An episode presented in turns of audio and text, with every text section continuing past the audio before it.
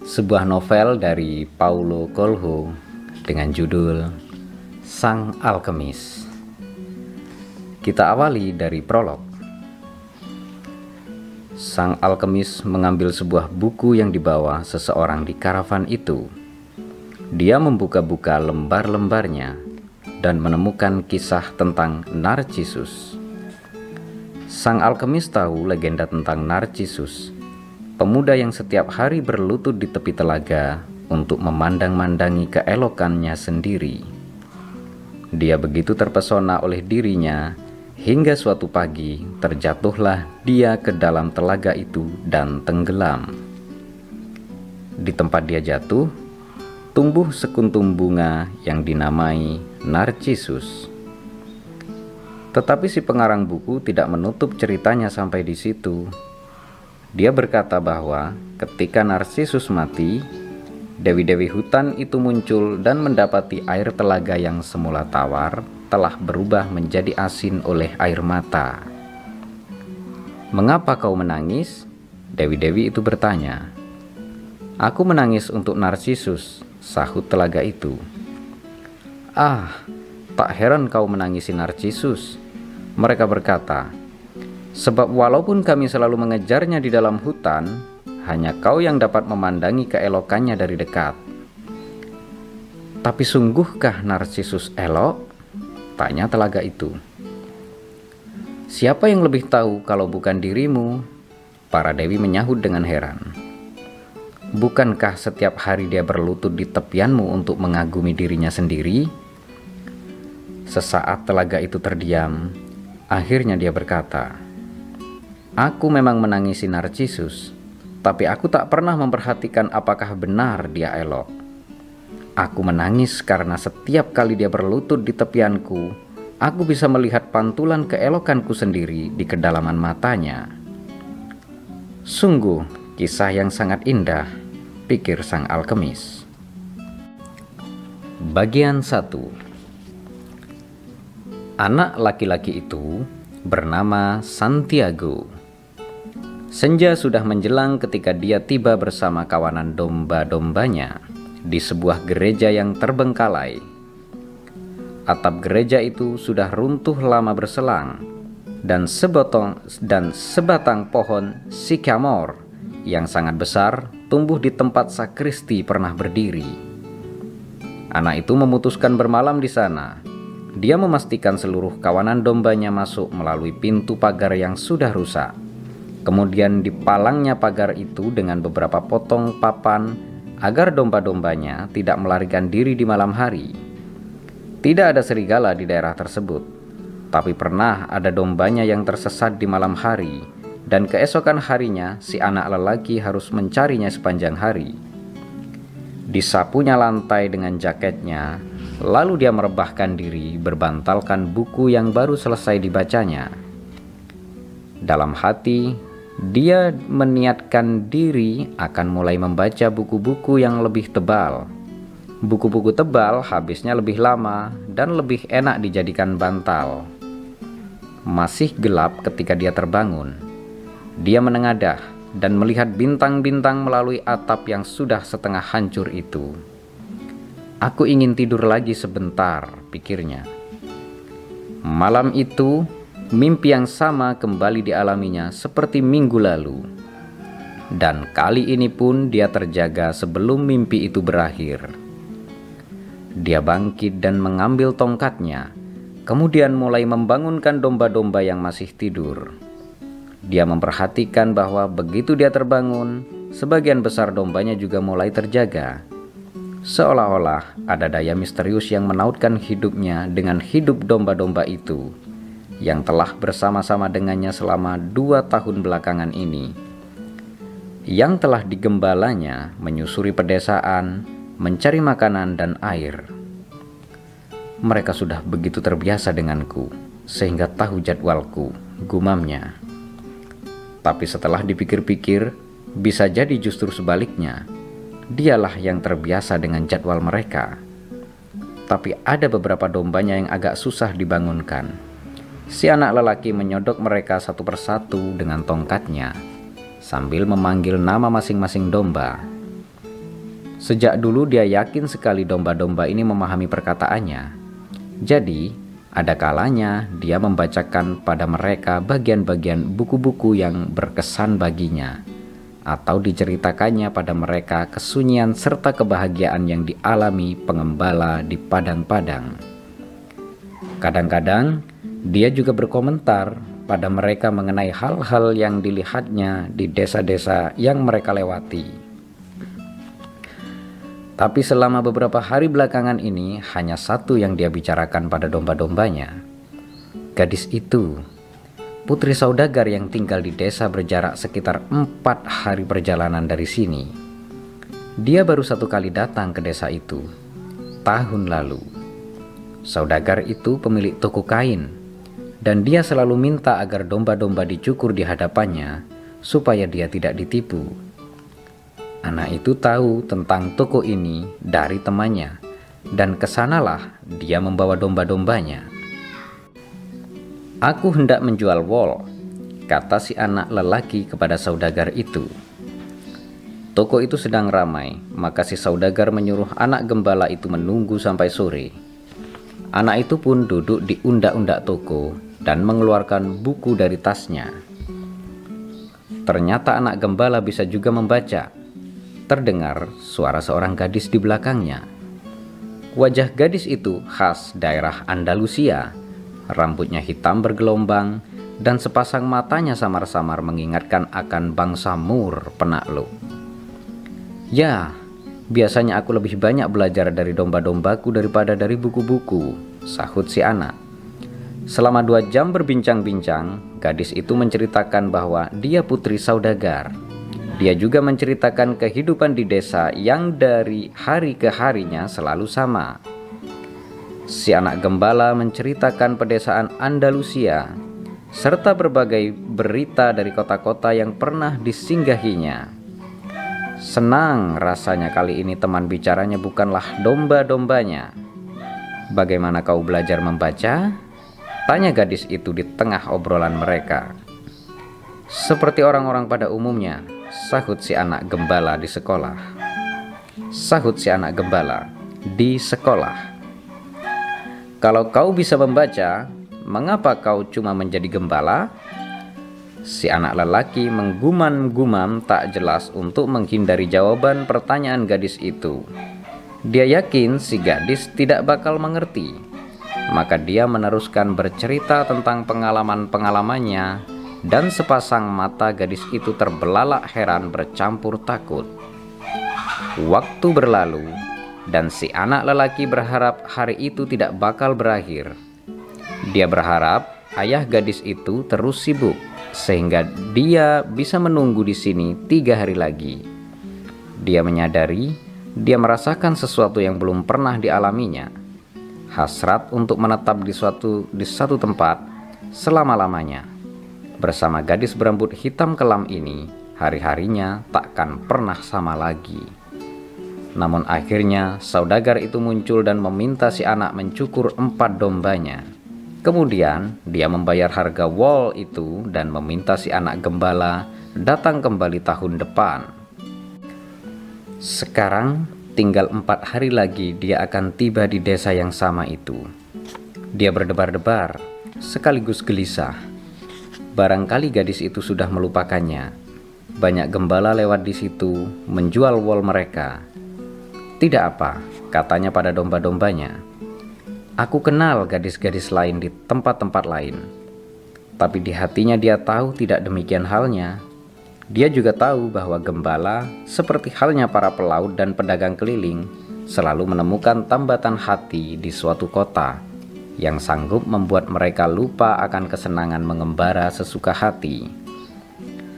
Fajar mulai merekah dan si anak gembala menggiring domba-dombanya ke arah matahari terbit. Domba-domba ini tidak perlu membuat keputusan apa pun, pikirnya. Mungkin itu sebabnya mereka selalu dekat-dekat aku. Yang penting bagi domba-domba itu hanyalah makanan dan air. Selama si anak bisa menceritakan padang-padang rumput terbaik di Andalusia, domba-domba itu akan menjadi teman-temannya. Ya, hari-hari mereka selalu sama.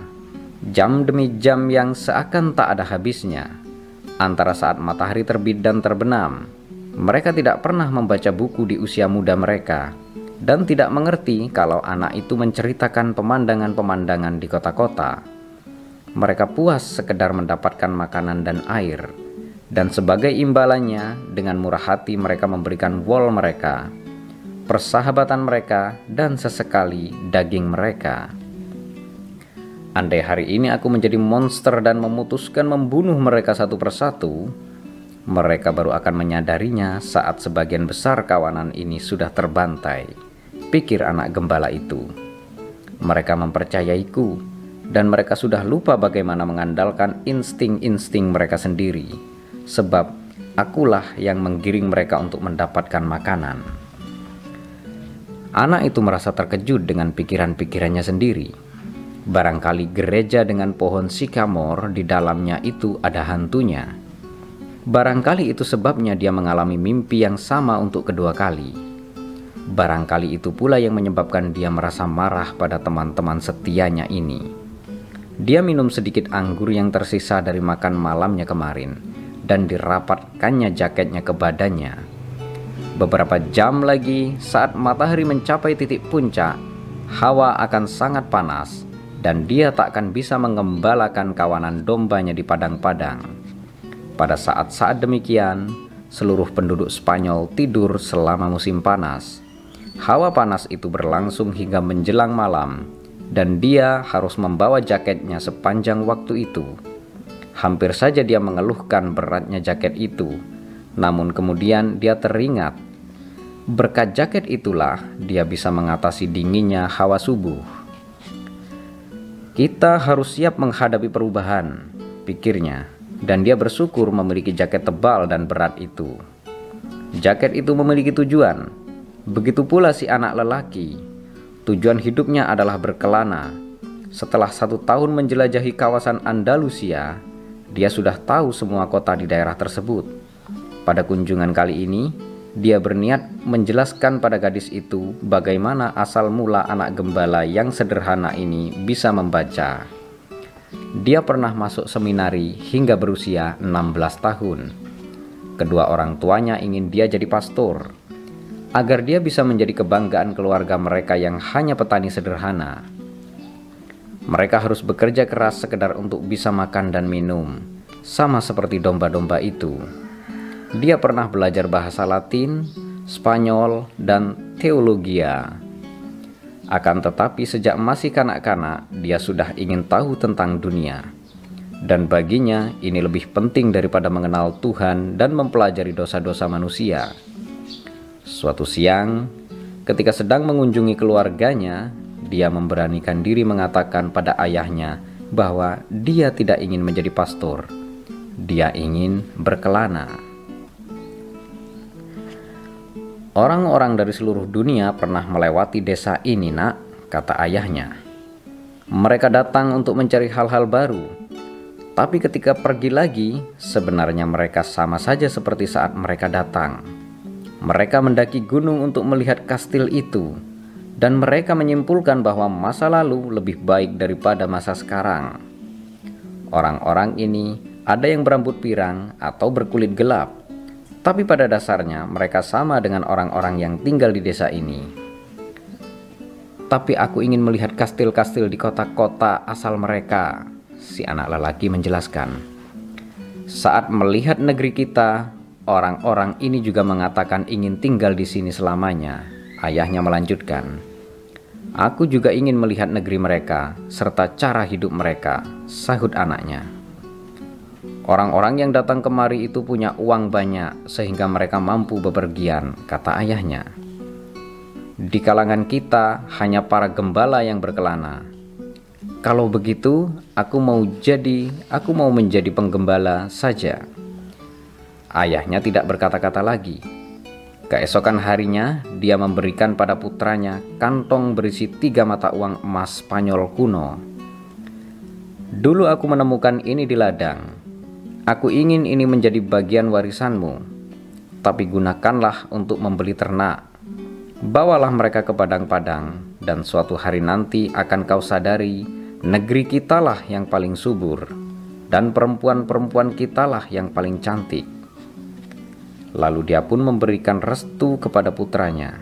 Di mata ayahnya, sang anak melihat hasrat untuk berkelana juga ke seluruh dunia, dan hasrat ini masih tetap hidup.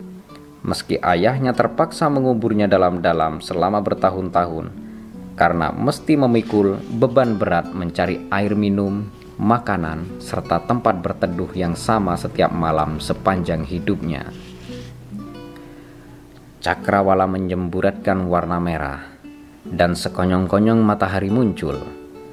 Si anak lelaki teringat percakapan dengan ayahnya dan merasa bahagia.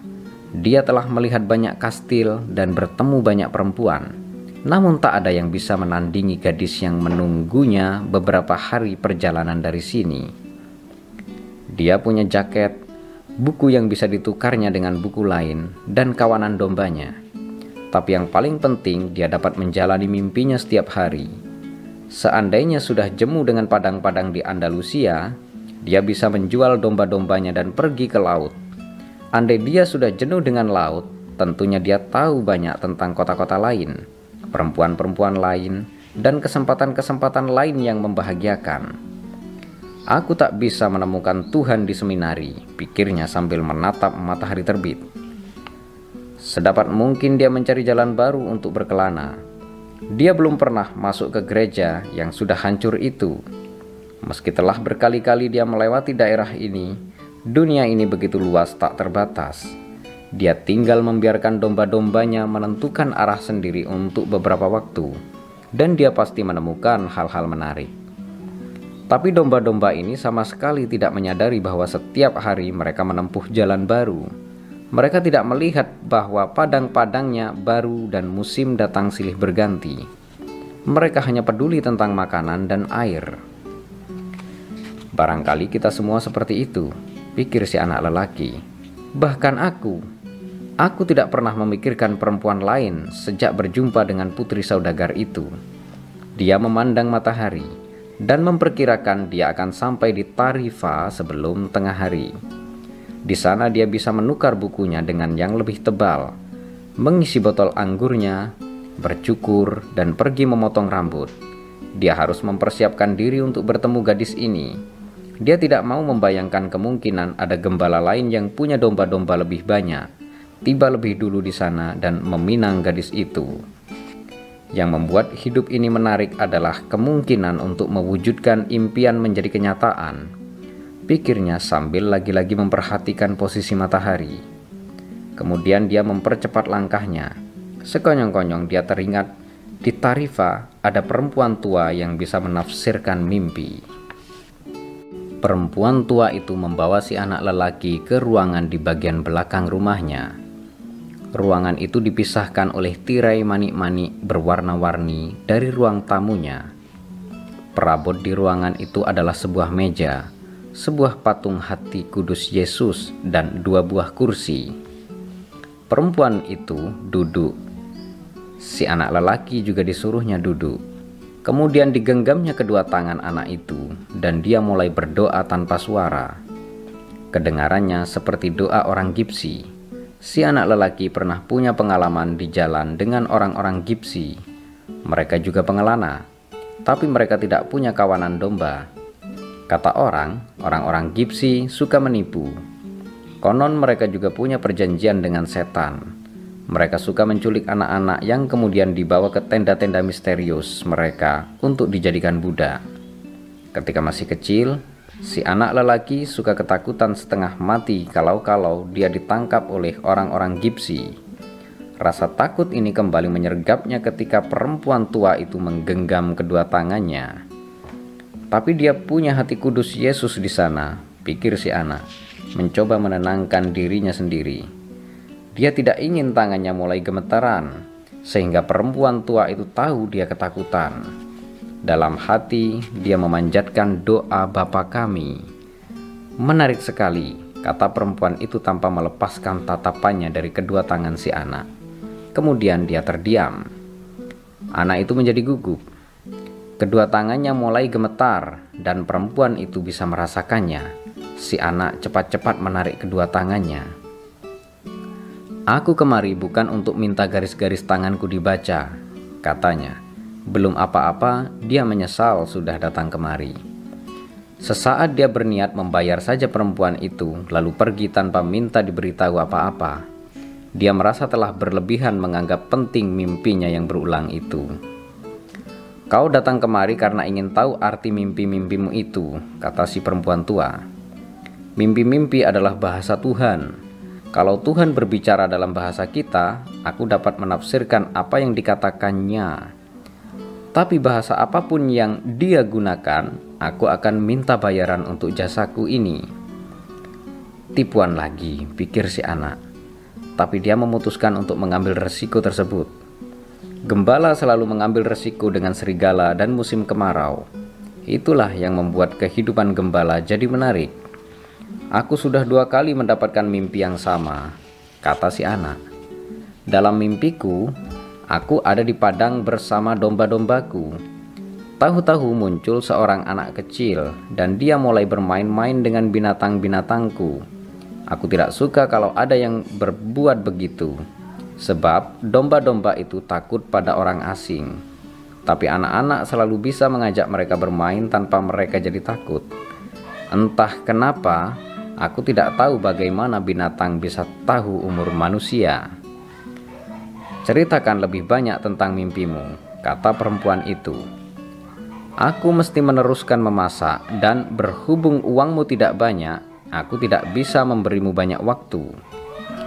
Anak itu masih terus bermain-main dengan domba-dombaku selama beberapa waktu.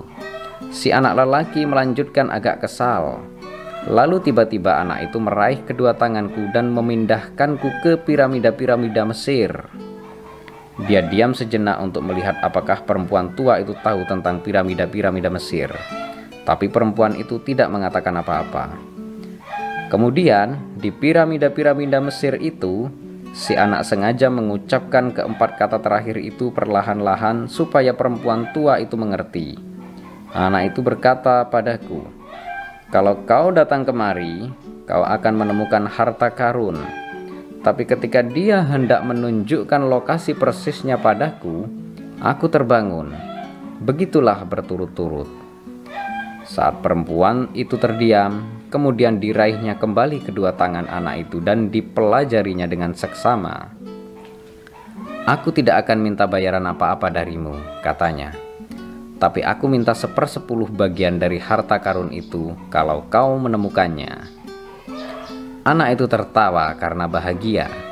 Dia dapat menghemat uangnya yang tidak seberapa itu karena mimpi tentang harta karun. Kalau begitu, tafsirkanlah mimpiku, katanya. Pertama-tama, berjanjilah padaku Berjanjilah kau akan memberiku sepersepuluh dari harta karun itu sebagai imbalan untuk hal yang akan kusampaikan padamu. Anak itu berjanji. Perempuan itu memintanya berjanji lagi sambil menatap patung hati kudus Yesus. Mimpimu itu dalam bahasa dunia, katanya. Aku bisa menafsirkannya, tapi tafsirannya sulit sekali itu sebabnya aku merasa layak mendapatkan sedikit dari harta yang akan kau temukan. Beginilah tafsiranku. Kau harus pergi ke piramida-piramida di Mesir itu. Aku belum pernah mendengar tentangnya, tapi andai seorang anak yang menunjukkannya padamu, berarti mereka ada. Di sana kau akan menemukan harta yang bakal membuatmu kaya raya. Anak itu terkejut, kemudian kesal kalau cuma begini tafsirannya, dia tidak perlu meminta bantuan perempuan tua ini. Tapi kemudian dia ingat bahwa dia tidak perlu membayar sepeser pun. Aku tidak perlu buang-buang waktu cuma untuk ini, katanya. Sudah kukatakan mimpimu sulit. Dalam hidup ini, justru hal-hal sederhanalah yang paling luar biasa. Hanya orang-orang bijak yang dapat memahaminya. Berhubung aku bukan orang bijak, aku mesti belajar keterampilan keterampilan lain, misalnya membaca garis tangan. Lalu bagaimana aku bisa sampai ke Mesir? Aku cuma bisa menafsirkan mimpi. Aku tidak tahu cara mewujudkannya. Karena itulah aku mesti hidup dari pemberian anak-anak perempuanku. Bagaimana kalau aku tidak pernah sampai ke Mesir?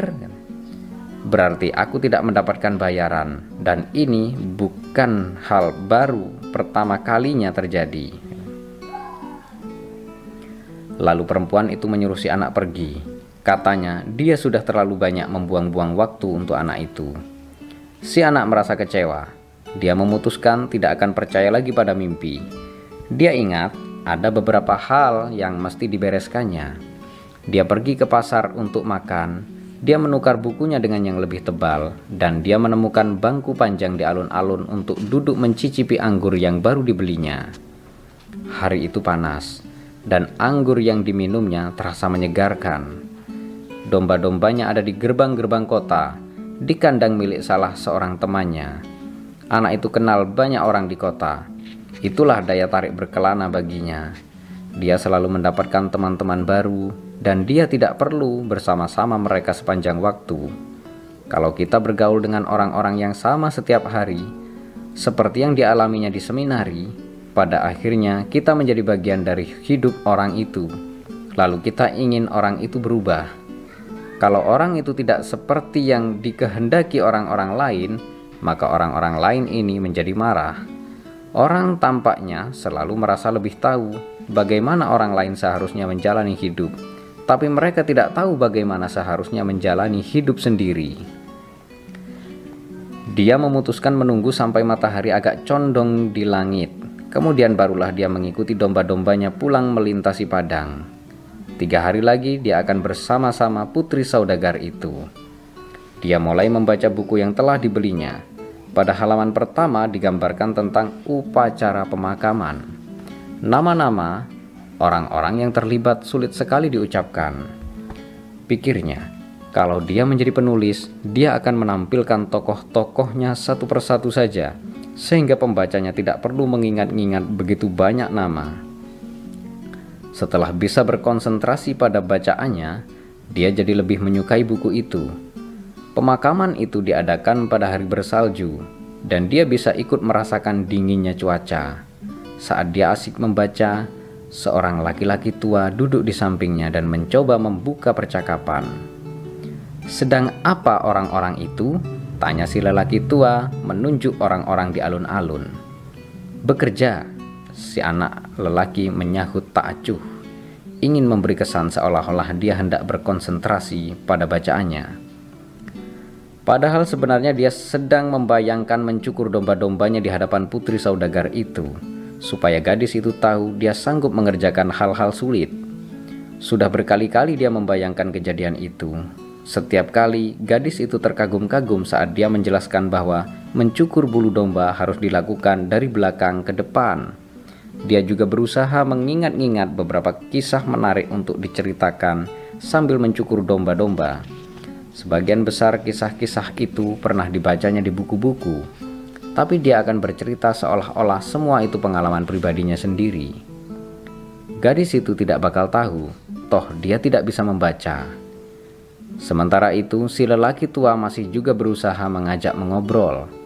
Katanya dia telah, katanya dia lelah dan haus. Jadi, bolehkah dia mencicipi sedikit anggur anak itu? Si anak menyodorkan botolnya dan berharap laki-laki tua itu tidak mengusiknya lagi. Akan tetapi, orang tua itu ingin mengobrol. Dia bertanya, "Buku apa yang sedang dibaca anak itu?"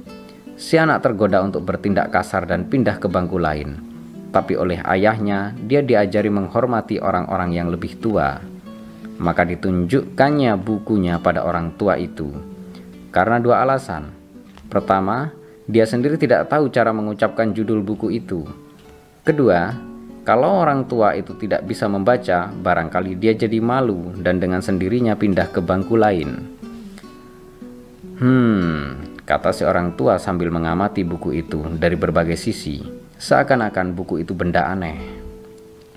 Ini buku penting, tapi sangat menjengkelkan. Anak itu kaget sekali. Orang tua ini bisa membaca, dan jelas dia sudah membaca buku ini. Kalau benar buku ini menjengkelkan seperti katanya, si anak masih bisa menukarnya dengan buku lain. Isi buku ini sama dengan isi hampir semua buku lain di dunia. Orang tua itu melanjutkan, dalam buku ini digambarkan ketidakmampuan orang memilih takdir mereka sendiri. Dan pada akhirnya dikatakan bahwa setiap orang percaya akan dusta terbesar di dunia. Apakah gerangan dusta terbesar itu? Tanya si anak lelaki. Dia benar-benar terkejut. Beginilah dusta terbesar itu. Bahwa pada satu titik dalam hidup kita, kita kehilangan kendali atas apa yang terjadi pada kita, dan hidup kita jadi dikendalikan oleh nasib. Demikianlah dusta terbesar itu. Itu tidak pernah terjadi padaku, kata si anak lelaki. Orang tuaku ingin aku menjadi pastor, tapi aku memutuskan menjadi gembala. Begitu jauh lebih baik, kata si orang tua. Sebab kau memang suka berkelana. Dia tahu pikiranku, kata si anak dalam hati. Sementara itu, si orang tua membolak-balik buku tersebut. Kelihatannya tidak berniat mengembalikannya. Si anak baru menyadari pakaian orang tua ini aneh. Dia seperti orang Arab, bukannya tidak biasa di daerah tersebut. Afrika hanya beberapa jam perjalanan jauhnya dari Tarifa. Tinggal menyeberangi selat-selat sempit dengan perahu, orang-orang Arab sering kelihatan di kota itu berbelanja dan melafalkan doa-doa aneh mereka beberapa kali sehari. Dari mana asal Anda? Tanya si anak lelaki. Dari banyak tempat. Tidak ada orang yang berasal dari banyak tempat, kata si anak. Aku seorang gembala dan aku sudah menjelajahi banyak tempat, tapi asalku hanya dari satu tempat, kota di dekat sebuah kastil kuno. Di sanalah aku dilahirkan. Kalau begitu, kita anggap saja aku lahir di Salem. Si anak tidak tahu di mana kota Salem itu. Tapi dia tidak mau bertanya, takut kelihatan bodoh. Sesaat dia memandangi orang-orang di alun-alun itu. Mereka berlalu lalang, semuanya tampak sangat sibuk. Jadi seperti apa kota Salem itu? Tanyanya, mencoba mengorek sedikit petunjuk. Seperti yang dulu-dulu juga, belum ada petunjuk. Tapi dia tahu kota Salem ini tidak berada di Andalusia. Kalau ya, dia pasti sudah mendengarnya. Apa pekerjaan Anda di Salem? desanya. Apa pekerjaanku di Salem? Orang tua itu tertawa. Aku Raja Salem. Orang memang suka bicara yang tidak-tidak, pikir si anak. Kadang-kadang lebih enak bersama domba-domba yang tidak pernah mengatakan apa-apa, dan lebih enak lagi sendirian saja bersama buku-buku. Buku-buku memaparkan cerita-cerita yang luar biasa saat kita ingin mendengarnya. Sementara itu, orang-orang suka membicarakan hal-hal yang sangat aneh sampai-sampai kita tidak tahu bagaimana mesti meneruskan percakapan. Namaku Malkisedek, kata orang tua itu. Berapa banyak domba-dombamu? Cukup banyak, sahut si anak. Rupanya laki-laki tua ini ingin tahu lebih banyak tentang kehidupannya. Kalau begitu, kita punya masalah. Aku tidak bisa menolongmu kalau kau merasa sudah punya cukup banyak domba. Anak itu mulai jengkel. Bukankah dia tidak meminta bantuan? Justru orang inilah yang tadi minta diberi sedikit anggur, kemudian mengajaknya mengobrol. Kembalikan bukuku, kata si anak. Aku mesti mengumpulkan domba-dombaku, lalu meneruskan perjalanan. Beri aku sepersepuluh dari domba-dombamu, kata si laki-laki tua, dan akan kuberitahukan kepadamu cara menemukan harta karun itu. Anak itu teringat mimpinya, dan sekonyong-konyong semuanya menjadi jelas. Perempuan gipsi itu tidak meminta bayaran, tapi laki-laki tua ini barangkali dia suami perempuan itu mencoba mendapatkan uang jauh lebih banyak sebagai imbalan untuk informasi tentang sesuatu yang sebenarnya tidak ada. Kemungkinan laki-laki tua ini orang gipsi juga. Tapi sebelum si anak sempat membuka suara, orang tua itu membungkuk mengambil sepotong kayu dan mulai menulis di pasir alun-alun itu. Sesuatu yang cemerlang memancar dari dadanya. Sinarnya begitu menyilaukan hingga sesaat membutakan mata anak itu. Dengan gerakan-gerakan sangat gesit untuk ukuran orang seusianya, Laki-laki tua itu menutupi sesuatu tersebut dengan jubahnya. Setelah penglihatan si anak kembali normal, dia bisa membaca apa yang ditulis orang tua itu di pasir. Di sana, Di pasir alun-alun kota kecil itu, si anak membaca nama-nama ayah ibunya dan nama seminari tempat dia bersekolah dulu. Dia juga membaca nama putri saudagar itu yang bahkan belum diketahuinya, serta hal-hal lain yang tidak pernah diceritakan pada siapa pun. Aku Raja Salem, kata orang itu tadi. Mengapa raja mau berbicara dengan anak gembala? Tanya si anak dengan takjub bercampur malu. Karena beberapa alasan, tapi anggap saja yang paling penting karena kau telah berhasil menemukan takdirmu. Anak itu tidak mengerti apa yang dimaksud dengan takdir seseorang. Takdir adalah apa yang selalu ingin kau capai. Semua orang ketika masih muda tahu takdir mereka pada titik kehidupan itu, segalanya jelas, segalanya mungkin. Mereka tidak takut bermimpi, mendambakan segala yang mereka inginkan terwujud dalam hidup mereka. Tapi dengan berlalunya waktu, ada daya misterius yang mulai meyakinkan mereka bahwa mustahil mereka bisa mewujudkan takdir itu. Si anak sama sekali tidak memahami ucapan orang tua itu, tapi dia ingin tahu apa yang dimaksud dengan daya misterius itu? Putri sang saudagar pasti terkesan kalau dia menceritakan hal ini. Daya ini adalah kekuatan yang kelihatannya negatif, tapi sebenarnya menunjukkan kepadamu cara mewujudkan takdirmu. Daya ini mempersiapkan rohmu dan kehendakmu, sebab ada satu kebenaran maha besar di planet ini. Siapa pun dirimu, apa pun yang kau lakukan, kalau engkau sungguh-sungguh menginginkan sesuatu, itu karena hasrat tersebut bersumber dari jiwa jagat raya. Itulah misimu di dunia ini. Walaupun yang ke, walaupun yang kuinginkan hanyalah berkelana atau menikah dengan putri si saudagar kain, ya, atau bahkan mencari harta karun. Jiwa dunia dihidupi oleh kebahagiaan orang-orang juga oleh ketidakbahagiaan, rasa iri, dan cemburu. Satu-satunya kewajiban sejati manusia adalah mewujudkan takdirnya, semuanya satu adanya. Dan saat engkau menginginkan sesuatu, seluruh jagat raya bersatu padu untuk membantumu meraihnya. Sesaat mereka sama-sama terdiam, mengamati alun-alun serta orang-orang kota itu. Akhirnya, laki-laki tua itu berkata, Mengapa engkau menjadi penggembala domba-domba? Karena aku senang berkelana. Laki-laki tua itu menunjuk tukang roti yang berdiri di balik jendela tokonya di salah satu sudut alun-alun.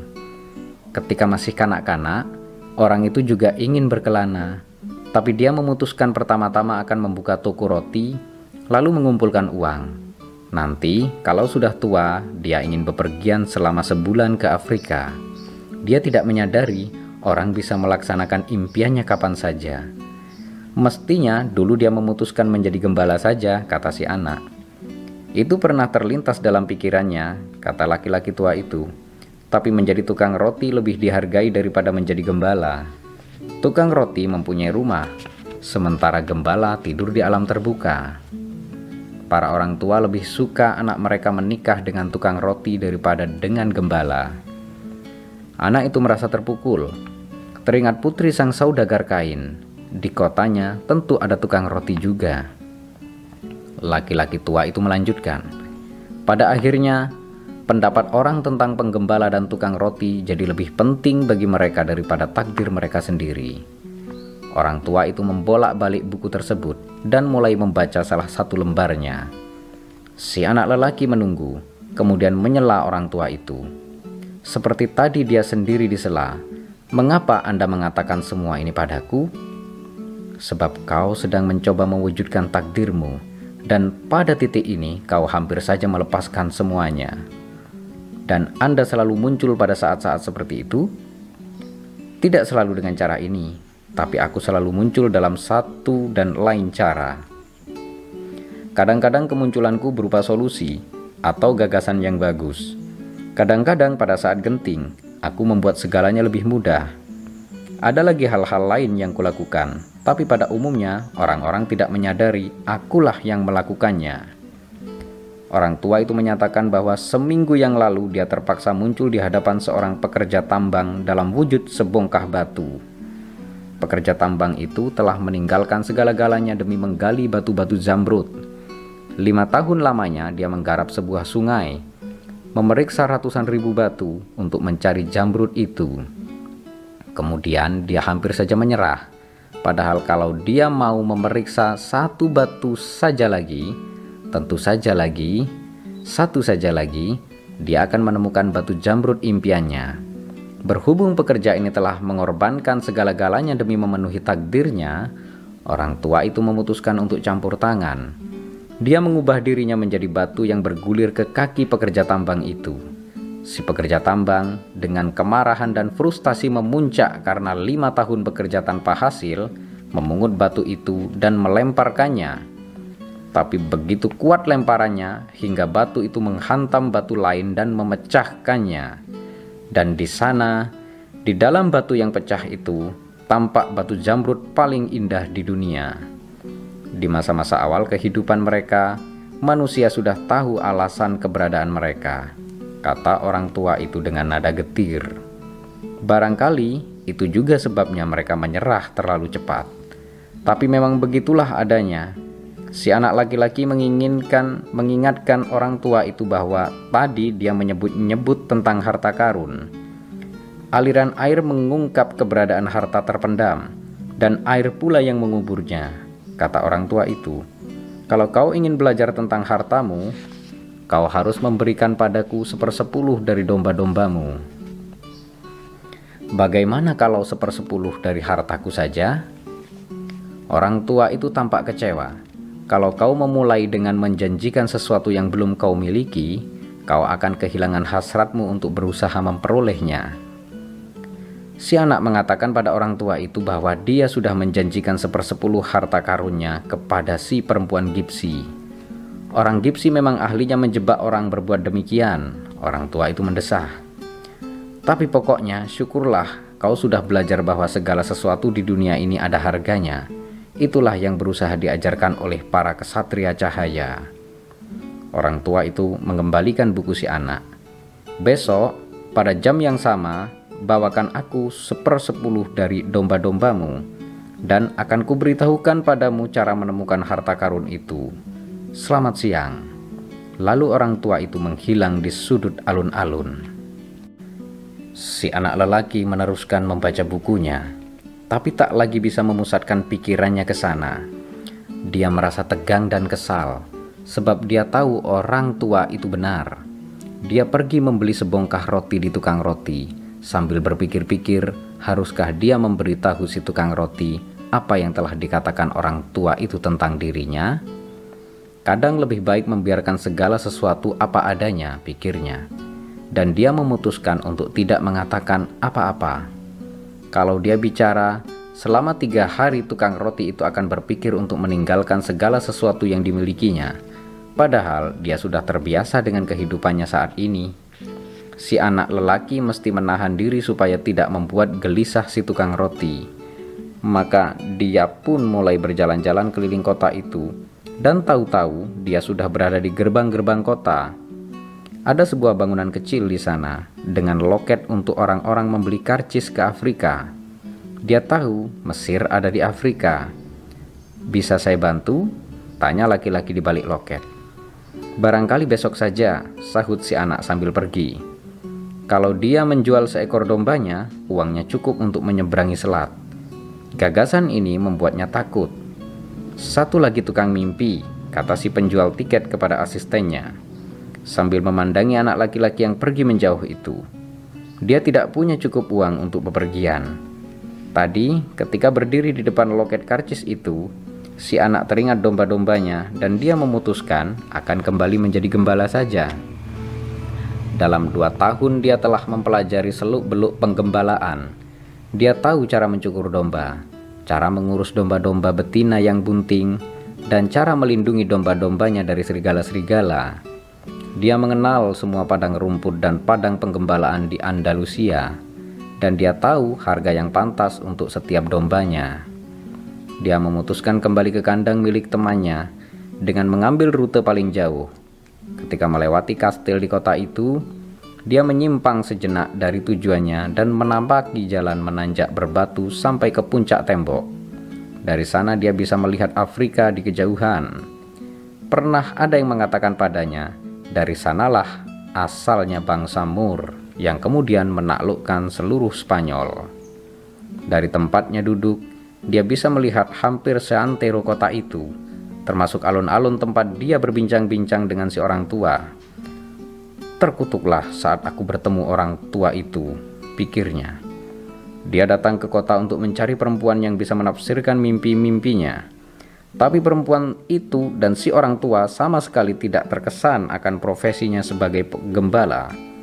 Mereka orang-orang penyendiri yang tidak lagi percaya apa pun dan tidak mengerti bahwa gembala lambat laun makin terikat dengan domba-dombanya. Dia tahu segala sesuatu tentang masing-masing dombanya dia tahu domba-domba mana saja yang pincang, mana yang dua bulan lagi akan beranak, dan mana saja yang paling malas. Dia tahu cara mencukur mereka, juga cara menyembelih mereka. Mereka pasti akan menderita seandainya dia memutuskan untuk meninggalkan mereka. Tiupan angin mulai kencang, dia mengenal jenis angin ini.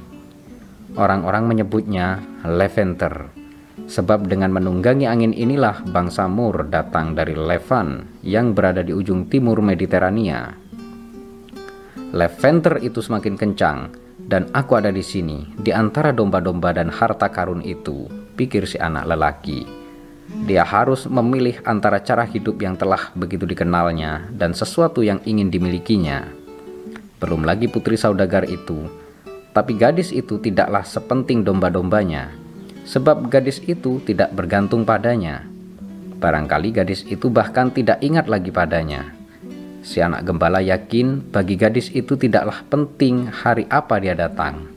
Baginya, setiap hari sama saja, dan kalau setiap hari terasa sama saja, itu karena orang-orang tidak menyadari hal-hal indah yang terjadi dalam hidup mereka setiap hari. Seiring terbitnya matahari, telah kutinggalkan ayahku ibuku dan kastil kota itu. Mereka telah terbiasa jauh dariku, begitu pula aku.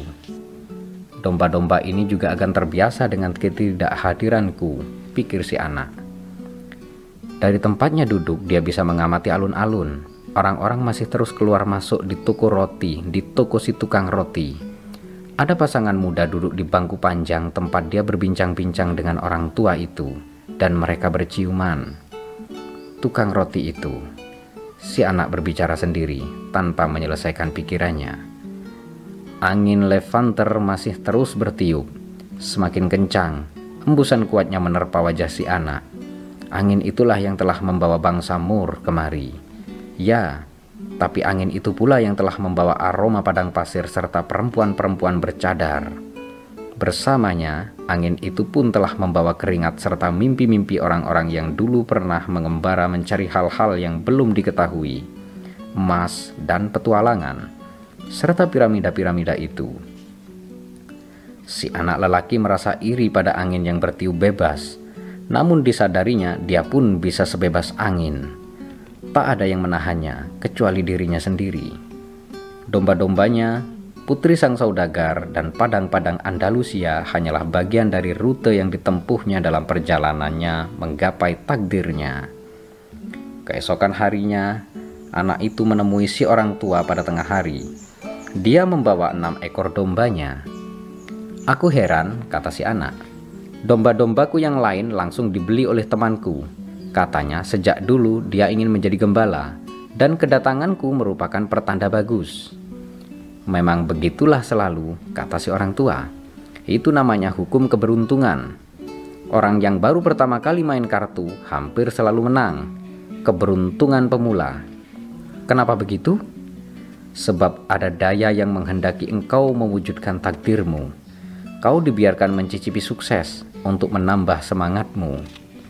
Kemudian si orang tua mulai memeriksa domba-domba itu. Dilihatnya salah seekor ternyata pincang Si anak menjelaskan bahwa itu tidak penting, sebab domba-domba ini justru yang paling cerdas di antara lain-lainnya dan menghasilkan wol paling banyak. Di mana harta karun itu berada? Tanya si anak. Di Mesir, di dekat piramida-piramida. Anak itu terperanjat. Perempuan gipsi itu juga berkata demikian, tapi dia tidak memungut bayaran sepeser pun. Supaya menemukan harta karun itu, kau harus mengikuti pertanda-pertanda yang diberikan. Tuhan telah menyiapkan jalan yang mesti dilalui masing-masing orang. Kau tinggal membaca pertanda-pertanda yang ditinggalkannya untukmu. Sebelum si anak sempat menjawab, seekor kupu-kupu terbang di antara dirinya dan orang tua itu. Dia pun teringat ucapan kakeknya. Kupu-kupu merupakan pertanda bagus, seperti jangkrik dan ekspektasi-ekspektasi, seperti kadal dan daun semanggi berhelai empat. Benar sekali, kata si orang tua, yang rupanya bisa membaca pikiran si anak. Persis seperti diajarkan kakekmu, semua ini pertanda bagus. Orang tua itu menyibakkan jubahnya dan si anak lelaki terkesiap melihat apa yang ada di balik jubah itu. Orang tua itu mengenakan tutup dada dari emas yang berat, bertahtakan batu-batu mulia. Anak itu teringat cahaya cemerlang yang menyilaukan matanya kemarin. Orang tua ini benar-benar seorang raja. Tentunya dia menyamar supaya tidak menjadi sasaran para pencuri. Ambil ini, kata orang tua itu sambil mengeluarkan sebutir batu putih dan batu hitam dari bagian tengah tutup dadanya. Kedua batu ini adalah Urim dan Tumim. Batu yang hitam berarti ya, dan yang putih berarti tidak. Saat kau tidak sanggup membaca pertanda-pertanda yang diberikan padamu, batu-batu ini akan membantumu mengambil keputusan. Selalu tanyakan pertanyaan yang objektif. Tapi sedapat mungkin cobalah mengambil keputusan sendiri. Harta karun itu ada di piramida-piramida. Kau sudah tahu itu. Tapi aku terpaksa meminta bayaran enam ekor domba karena aku telah membantumu mengambil keputusan. Si anak lelaki menyimpan kedua butir batu itu di dalam kantongnya. Mulai saat ini, dia akan mengambil keputusan-keputusan sendiri. Jangan lupa, segala sesuatu yang kau hadapi, pusatnya hanya satu, Jangan lupakan juga bahasa pertanda-pertanda. Namun yang paling utama, jangan lupa mengikuti takdirmu sampai pada akhirnya. Sebelum pergi, aku ingin menceritakan sebuah kisah pendek padamu. Seorang pemilik toko menyuruh anaknya pergi mencari rahasia kebahagiaan dari orang paling bijaksana di dunia.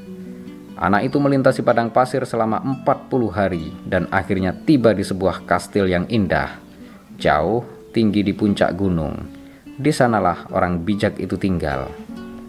Namun ketika dia memasuki aula kastil itu, si anak muda bukannya menemukan orang bijak tersebut, melainkan melihat kesibukan besar di dalamnya.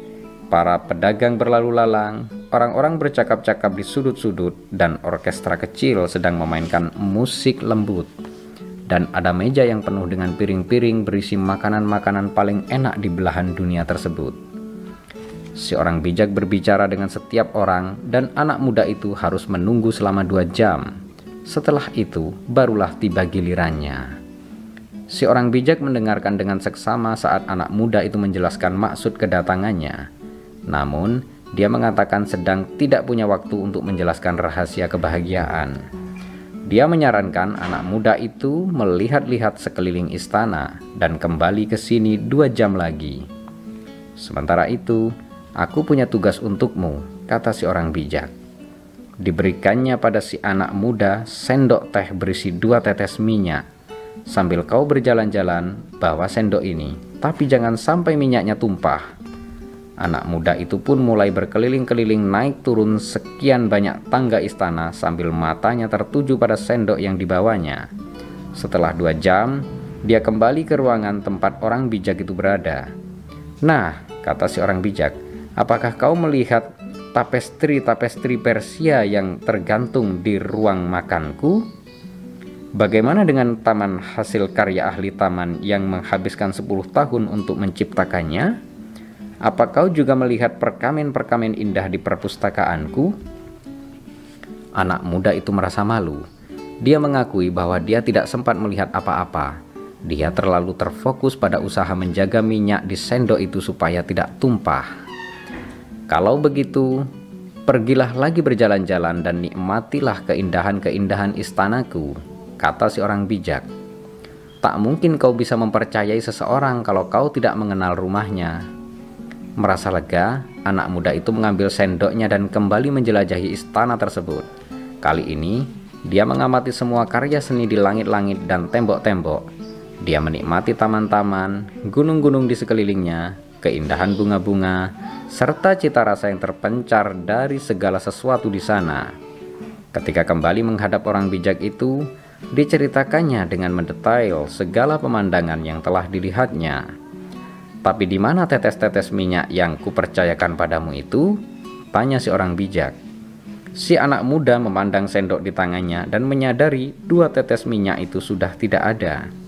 Nah, hanya ada satu nasihat yang bisa kuberikan untukmu, kata orang paling bijak itu. Rahasia kebahagiaan adalah dengan menikmati segala hal menakjubkan di dunia ini tanpa pernah melupakan tetes-tetes air di sendokmu. Si anak gembala terdiam. Dia memahami maksud cerita yang dituturkan raja tua ini. Seorang gembala boleh saja bepergian, tapi dia tak boleh lupa akan domba-dombanya. Orang tua itu memandang si anak, kemudian dengan dua tangan terkatup dia membuat beberapa gerakan entah apa di atas kepala anak itu. Setelah itu, dia pun pergi membawa domba-dombanya. Di bagian kota yang paling tinggi di Tarifa, ada benteng tua yang dibangun bangsa Mur. Dari puncak tembok-temboknya, orang bisa melihat sedikit benua Afrika.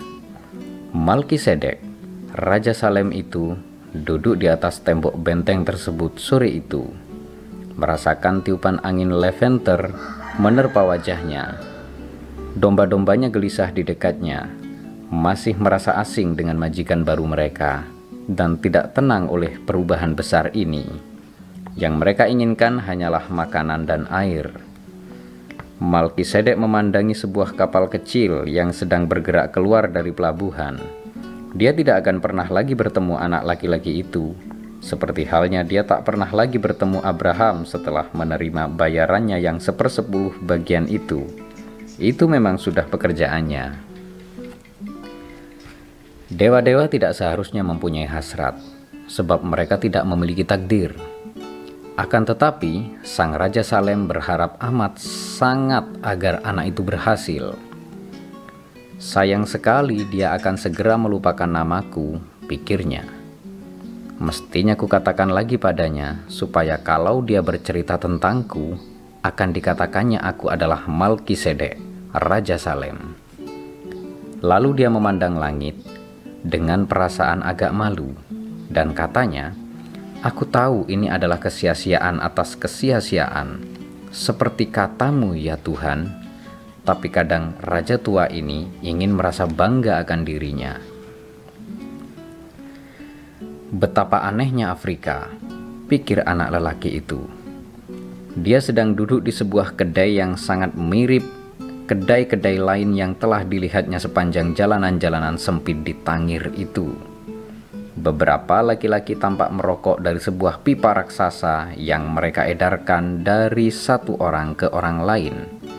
Baru beberapa jam di sini, dia telah melihat sesama laki-laki berjalan saling bergandeng tangan, perempuan-perempuan bercadar, dan imam-imam yang memanjat ke puncak-puncak menara-menara, lalu melantunkan doa.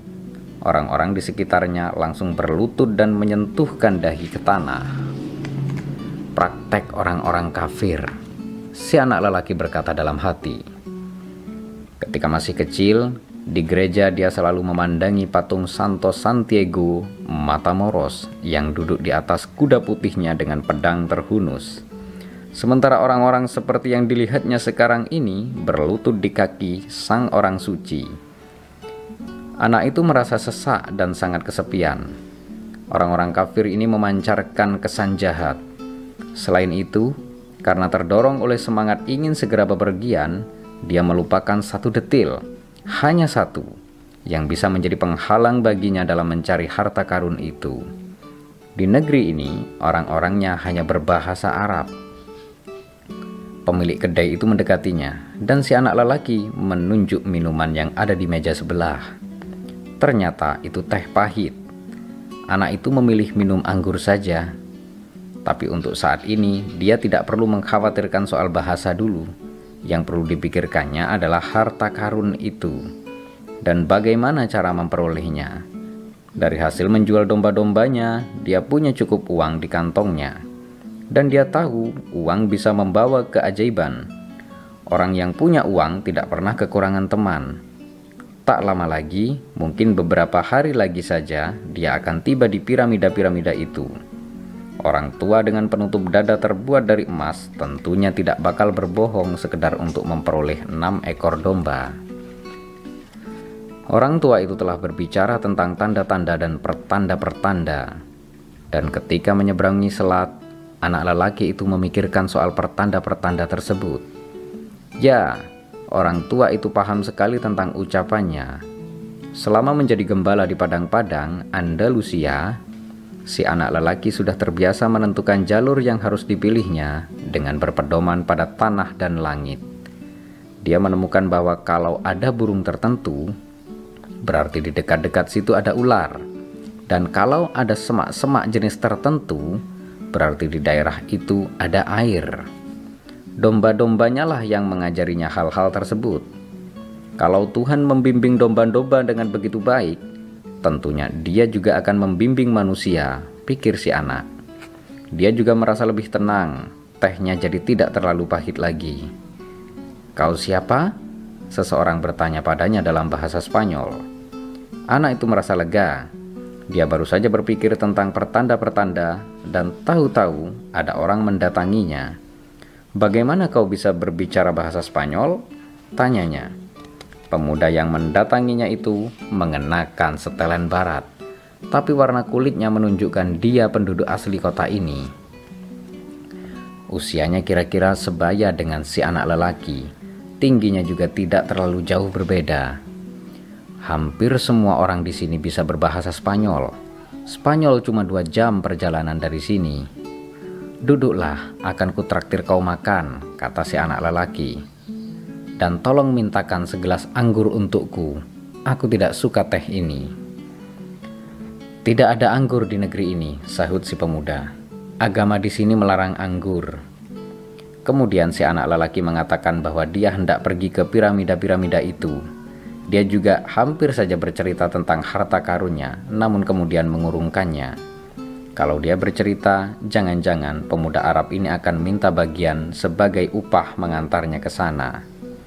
Dia teringat omongan orang tua itu tentang menawarkan sesuatu yang belum lagi menjadi milik kita. Kalau bisa, aku ingin minta kau mengantarku ke sana. Aku akan membayarmu sebagai penunjuk jalanku. Kau sudah tahu cara untuk sampai ke sana? Tanya si pemuda. Si anak lelaki melihat pemilik kedai itu berdiri tidak jauh dari mereka, mendengarkan percakapan mereka dengan penuh perhatian. Dia merasa tidak nyaman dengan kehadiran orang itu. Tapi dia telah menemukan penunjuk jalan dan tidak ingin kehilangan kesempatan ini. Kau harus melintasi gurun Sahara, kata si pemuda. Dan untuk itu kau perlu uang. Aku mesti tahu dulu apakah uangmu cukup. Si anak lelaki merasa pertanyaan ini aneh, tapi dia percaya pada ucapan orang tua itu bahwa kalau kau sungguh-sungguh menginginkan sesuatu, seisi jagat raya pasti akan bersatu padu untuk membantumu. Maka dikeluarkannya uangnya dari kantong dan ditunjukkannya pada pemuda itu. Si pemilik kedai menghampiri mereka dan ikut melihat. Kedua laki-laki itu saling berbicara sedikit dalam bahasa Arab, dan si pemilik kedai tampak kesal. "Ayo kita keluar dari sini," ajak si pemuda. Dia menyuruh kita pergi. Si anak lelaki merasa lega. Dia bangkit berdiri untuk membayar minumannya, tapi si pemilik kedai mencengkeramnya dan mulai melontarkan serangkaian kata dalam nada marah. Anak itu kuat dan ingin melawan, tapi dia orang asing di sini. Teman barunya mendorong si pemilik kedai dan menarik anak itu keluar. Dia menginginkan uangnya, katanya. Tangir tidak seperti wilayah-wilayah Afrika yang lain. Ini kota pelabuhan, dan di setiap pelabuhan selalu ada pencuri. Si anak lelaki percaya pada teman barunya ini. Pemuda ini telah menolongnya keluar dari situasi berbahaya Anak itu mengeluarkan uangnya dan menghitungnya. Besok kita sudah sampai ke piramida-piramida itu, kata si pemuda sambil mengambil uang tersebut. Tapi aku harus membeli dua ekor unta dulu. Mereka menyusuri jalanan-jalanan sempit Tangir bersama-sama. Di mana-mana tampak kios-kios yang menjual berbagai barang. Mereka tiba di pusat sebuah alun-alun sangat luas yang dijadikan pasar. Ribuan orang tumpah ruah di sana, berdebat, berjualan, dan berbelanja. Sayur mayur dijual di antara pisau-pisau belati, karpet-karpet dipajang sederetan dengan tembakau. Tapi si anak lelaki tak sedikit pun mengalihkan mata dari teman barunya, sebab seluruh uangnya ada di tangan pemuda itu. Sebenarnya dia hendak meminta uangnya dikembalikan, tapi takut tindakannya dianggap tidak ramah. Apalagi dia tidak tahu apa-apa mengenai adat istiadat di negeri asing ini. Akan kuawasi saja dia, katanya dalam hati. Toh dia lebih kuat daripada temannya ini. Sekonyong-konyong di, di tengah keramaian itu, dia melihat sebilah pedang yang sangat indah. Sarung pedang itu berlapis perak. Gagangnya berwarna hitam dan dihiasi batu-batu permata. Si anak berjanji pada dirinya sendiri akan membeli pedang itu nanti sepulangnya dari Mesir. Tanyakan pada pemilik kios, berapa harga pedang itu? Katanya pada temannya. Namun kemudian disadarinya bahwa selama beberapa saat tadi perhatiannya telah teralihkan pada pedang itu, jantungnya serasa menciut, seperti ditekan mendadak oleh dadanya. Dia takut menolehkan kepala sebab dia tahu apa yang akan dilihatnya. Maka dia pun meneruskan memandangi pedang itu selama beberapa saat sampai dia punya cukup keberanian untuk menoleh. Di sekitarnya hanya ada kesibukan pasar itu dengan orang-orang yang berlalu lalang, berseru-seru, berbelanja, serta aroma makanan-makanan yang asing baginya. Namun teman barunya sama sekali tidak kelihatan batang hidungnya. Si anak ingin percaya bahwa temannya itu terpisah darinya tanpa sengaja, maka dia memutuskan untuk tetap di situ, menunggu temannya kembali. Ketika dia sedang menunggu, seorang imam naik ke puncak menara di dekat sana dan mulai melantunkan doanya. Semua orang di pasar itu berlutut, menyentuhkan dahi ke tanah, dan ikut melantunkan doa tersebut. Kemudian, seperti sekawanan semut pekerja, mereka membongkar kios-kios lalu pergi. Matahari juga mulai tenggelam. Anak lelaki itu memandangi pergeserannya selama beberapa saat, sampai matahari tersembunyi di balik rumah-rumah putih di sekeliling alun-alun. Dia teringat pagi tadi ketika matahari terbit dia masih berada di benua lain, masih menjadi anak gembala yang memiliki 60 ekor domba dan hendak bertemu seorang gadis. Pagi tadi dia sudah tahu segala sesuatu yang akan dialaminya sementara dia melintasi padang-padang yang sudah begitu dikenalnya. Tapi sekarang, saat matahari mulai terbenam, dia berada di negeri lain, menjadi orang asing di negeri asing pula, yang bahasanya tidak dia pahami. Dia bukan lagi anak gembala, dan dia tidak punya apa-apa. Tidak juga punya uang untuk pulang dan memulai hidup baru. Semua ini terjadi hanya dalam satu hari, pikir anak itu. Dia merasa iba pada dirinya sendiri dan meratapi nasibnya karena hidupnya berubah begitu mendadak dan secara drastis pula. Dia begitu malu hingga ingin menangis, padahal selama ini belum pernah dia menangis di hadapan domba-dombanya sekalipun. Tapi sekarang pasar itu sudah kosong dan dia berada jauh dari rumah, maka dia menangis. Dia menangis karena Tuhan begitu tidak adil dan karena beginilah ganjaran Tuhan pada orang-orang yang meyakini impian-impian mereka. Ketika masih bersama domba-dombaku, aku bahagia, dan orang-orang lain di sekitarku ikut bahagia. Saat melihatku datang, orang-orang menyambutku dengan ramah, pikir si anak. Tapi sekarang aku sedih dan sendirian. Aku akan menjadi getir dan tidak bisa lagi mempercayai orang-orang lain, karena satu orang telah mengkhianatiku. Aku bakal membenci orang-orang yang telah menemukan harta karun mereka sebab aku sendiri tidak menemukan hartaku, dan aku akan mati-matian menjaga sedikit milikku yang masih tersisa, sebab Aku terlalu lemah dan tidak bakal bisa menaklukkan dunia. Dia membuka kantongnya untuk memeriksa apakah masih ada hartanya yang tersisa. Barangkali saja masih ada sedikit roti sisa yang dimakannya di kapal. Tapi ternyata kantong itu hanya berisi bukunya yang tebal, jaketnya, dan dua butir batu yang diberikan orang tua itu padanya. Ketika melihat kedua butir batu itu, entah kenapa dia merasa lega. Dia telah menukarkan enam dombanya untuk dua batu mulia yang diambil dari penutup dada dari emas. Dia bisa menjual kedua batu ini untuk membeli tiket pulang. Tapi kali ini aku akan lebih cerdik, pikir si anak. Dikeluarkannya batu-batu itu dari dalam kantong untuk dipindahkan ke sakunya.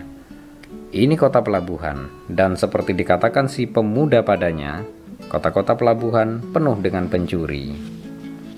Sekarang dia mengerti mengapa si pemilik kedai tampak begitu geram dia ingin memperingatkan aku supaya tidak mempercayai pemuda itu. Tapi aku seperti orang-orang pada umumnya, hanya melihat apa yang ingin kulihat, bukan apa yang sebenarnya terjadi. Dirabanya batu itu perlahan-lahan, merasakan temperaturnya serta permukaannya. Batu-batu ini adalah hartanya. Merabanya, merabanya saja sudah bisa menghibur hatinya. Batu-batu ini mengingatkan pada orang tua itu kalau kau menginginkan sesuatu, seluruh jagat raya bersatu padu membantumu mendapatkannya, kata orang tua itu. Si anak laki-laki mencoba memahami kebenaran ucapan orang tua itu. Saat ini dia berada di pasar yang kosong melompong, tanpa uang sepeser pun, tanpa satu pun domba untuk dijaga sepanjang malam. Namun batu-batu ini menjadi bukti bahwa dia telah bertemu seorang raja raja yang mengetahui tentang masa lalunya. Batu-batu ini disebut Urim dan Tumim, dan mereka bisa membantumu membaca pertanda-pertanda. Si anak memasukkan kembali kedua batu itu ke dalam kantongnya dan memutuskan untuk menguji keampuhannya. Kata orang tua itu, dia harus mengajukan pertanyaan-pertanyaan yang sangat jelas, seperti berarti dia harus tahu betul apa yang diinginkannya maka dia menanyakan apakah restu orang tua itu masih menyertainya. Diambillah salah satu batu itu. Jawabannya, ya. Apakah aku akan menemukan harta karun itu? Tanyanya. Dia merogoh kantongnya dan mencari-cari salah satu batu itu.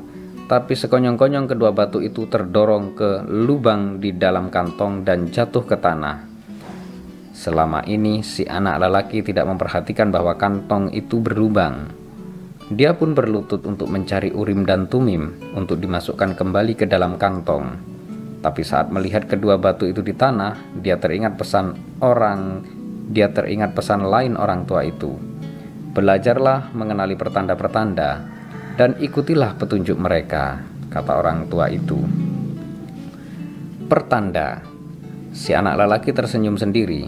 Diambilnya kedua batu itu dan disimpannya kembali di dalam kantong. Dia tidak berniat menambal lubang di kantong.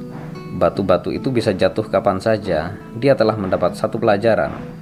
Ada hal-hal yang tidak perlu dipertanyakan supaya kau tidak melarikan diri dari takdirmu. Aku berjanji akan membuat keputusan-keputusanku sendiri, kata si anak pada dirinya. Akan tetapi batu-batu itu telah menegaskan padanya bahwa restu orang tua itu masih menyertainya, dan ini membuatnya lebih percaya diri. Dia kembali melayangkan pandang di alun-alun yang sudah kosong itu, namun dia tidak lagi seputus asa tadi. Tempat ini bukan lagi tempat yang asing, melainkan sekedar tempat baru. Lagi pula, bukankah ini yang diinginkannya sejak dulu? Pergi ke tempat-tempat baru, Andai pun dia tidak pernah sampai ke piramida-piramida itu, setidaknya dia sudah berkelana lebih jauh daripada gembala mana pun yang dikenalnya. Oh, kalau saja mereka tahu betapa berbedanya keadaan di sini, padahal tempat ini jaraknya hanya dua jam perjalanan naik kapal dari negeri mereka, pikirnya. Meski saat ini dunianya hanya berupa pasar yang kosong, dia telah melihat pasar itu ketika sedang ramai-ramainya dan dia tak akan pernah melupakan pemandangan itu. Teringat pula olehnya pedang itu, dan dia jadi agak sakit hati. Tapi dia pun pernah melihat pedang seperti itu. Ketika sedang asyik berpikir-pikir tentang berbagai hal tersebut, dia pun sadar bahwa dia mesti memilih menganggap dirinya anak malang korban pencuri atau petualang yang hendak mencari harta karun. Aku petualang yang hendak mencari harta karun, katanya pada diri sendiri. Dia tersentak, bangun dari tidurnya seolah-olah ada yang membangunkannya.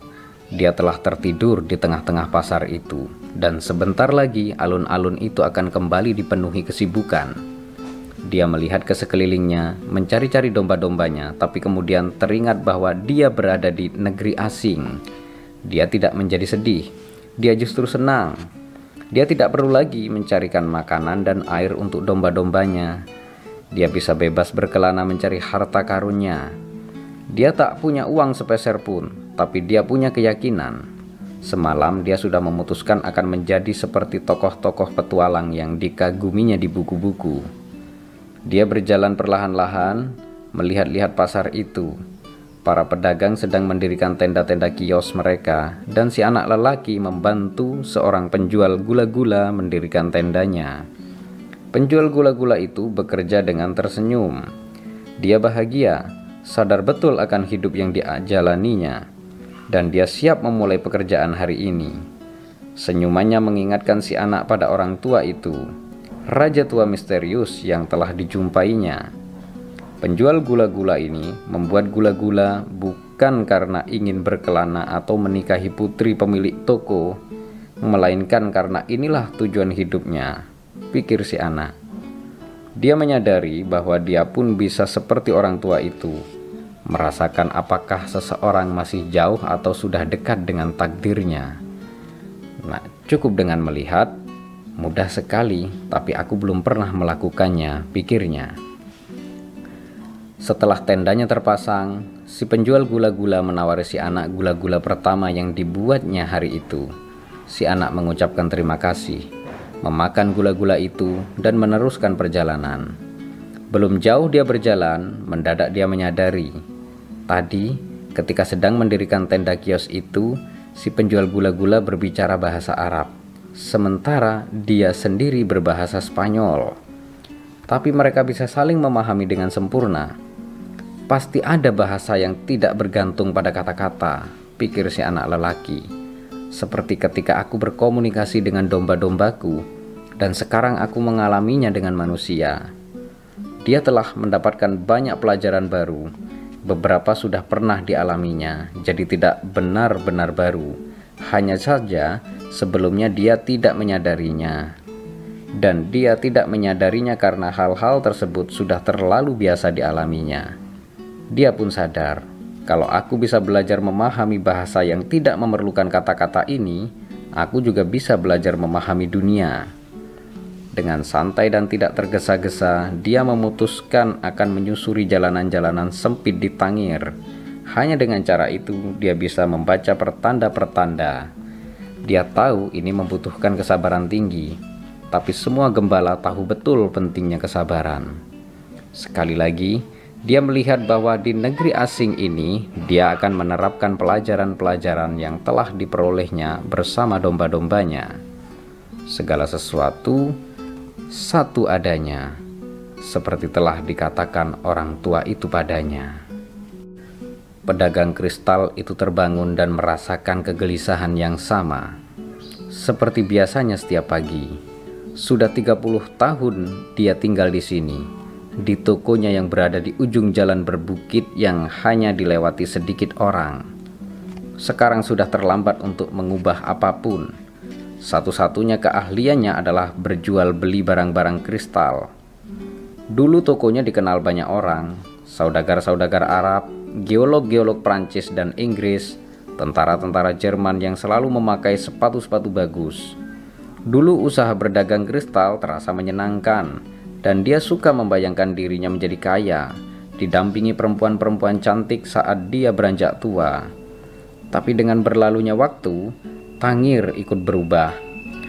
Kota Ceuta yang berada di, dekat, di dekatnya berkembang lebih pesat daripada Tangir. dan perdagangan di sana mulai mengalami kemunduran. Para tetangga berpindah rumah, dan yang tersisa hanyalah beberapa toko kecil di bukit. Tidak bakal ada orang yang mau mendaki bukit sekedar untuk melihat-lihat beberapa toko kecil. Tapi pedagang kristal itu tidak punya pilihan. Selama 30 tahun dia berjual beli barang-barang kristal dan sekarang sudah terlambat untuk berganti profesi. Sepanjang pagi itu dia mengamati jalanan yang tidak banyak orang berlalu lalang. Sudah bertahun-tahun dia melakukannya dan dia tahu jadwal setiap orang yang lewat. Tapi, persis sebelum jam makan siang, seorang anak lelaki berhenti di depan tokonya. Pakaiannya biasa saja, tapi dengan matanya yang terlatih, si pedagang kristal tahu anak itu tidak punya uang untuk dibelanjakan. Namun, pedagang itu memutuskan untuk menunda makan siangnya sampai anak itu pergi. Kartu yang tergantung di ambang pintu menyatakan pemilik toko itu bisa berbicara dalam beberapa bahasa. Si anak melihat seorang lelaki muncul di balik konter. Aku bisa membersihkan gelas-gelas di jendela itu, kalau Anda mau, kata si anak.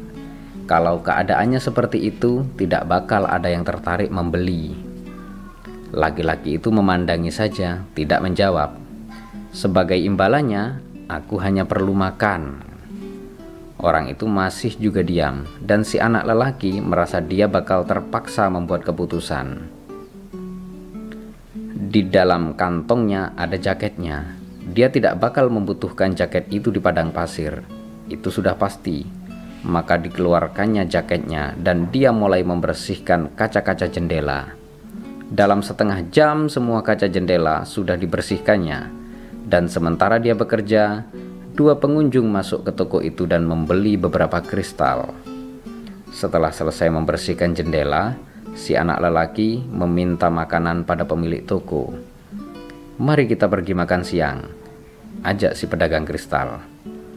Dia memasang papan tanda di pintu, kemudian mereka berangkat ke sebuah kedai kecil yang tidak jauh dari sana. Sambil duduk di depan satu-satunya meja di situ, si pedagang kristal tertawa Kau tidak perlu membersihkan apa pun, katanya. Ajaran Quran mengharuskan aku memberi makan pada orang yang lapar. Kalau begitu, kenapa Anda membiarkan aku bersih-bersih? Tanya si anak lelaki. Sebab kristal itu sudah kotor. Selain itu, kau dan aku sama-sama perlu membersihkan benak kita dari pikiran-pikiran negatif. Setelah mereka selesai makan, Si pedagang berkata pada anak itu, "Aku ingin kau bekerja di tokoku. Tadi dua pelanggan masuk ke tokoku waktu kau sedang bekerja. Itu pertanda baik." Orang-orang banyak membicarakan soal pertanda, pikir si anak gembala. Tapi sebenarnya mereka tidak benar-benar mengerti omongan mereka sendiri. Seperti halnya aku tidak menyadari bahwa selama sekian tahun aku berkomunikasi menggunakan bahasa tanpa kata-kata dengan domba-dombaku. Apa kau mau bekerja padaku? Tanya si pedagang. Aku bisa bekerja sepanjang sisa hari ini, sahut si anak.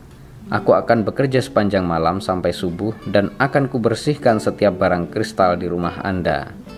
Sebagai imbalannya, aku butuh uang untuk berangkat ke Mesir besok. Pedagang itu tertawa.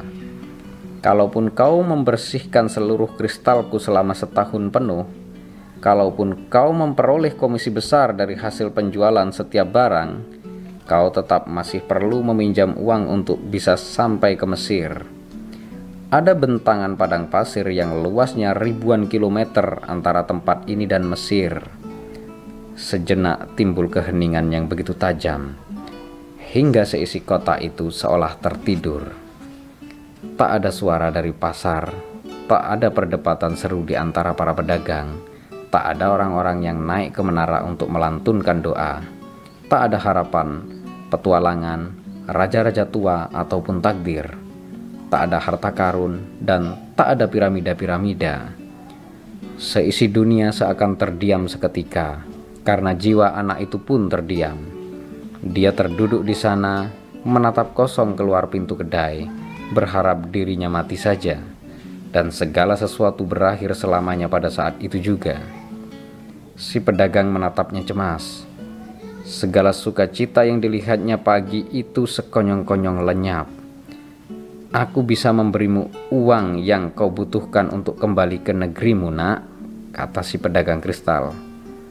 Anak lelaki itu diam saja. Dia bangkit berdiri, merapikan pakaiannya, dan mengambil kantongnya. Aku akan bekerja pada Anda, katanya. Dan setelah lama terdiam, dia menambahkan, "Aku butuh uang untuk membeli domba-domba." Terima kasih dan bersambung ke bagian 2.